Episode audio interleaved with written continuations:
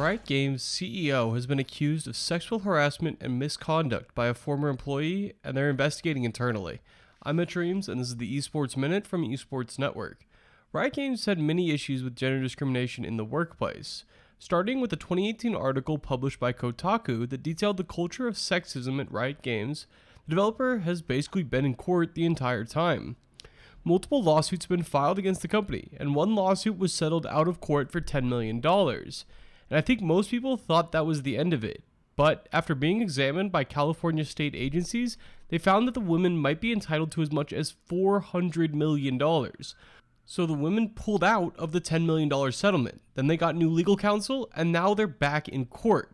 The 10 million was never paid out, and the case has not been settled. That case is still ongoing, with Riot Games trying to push more women into arbitration and prevent a jury trial. But last month, another case was opened up against the company Sharon O'Donnell versus Riot Games, comma, Nicolo Laurent.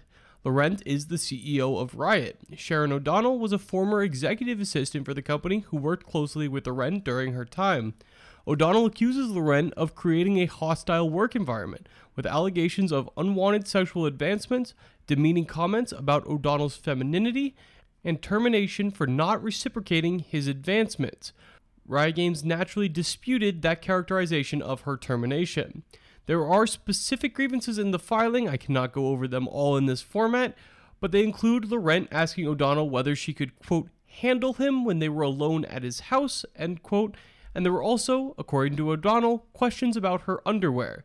According to the lawsuit, when O'Donnell refused, Laurent became angry, started removing work responsibilities, and eventually terminated her contract. Riot Games says that O'Donnell was terminated after over a dozen complaints from employees and external partners.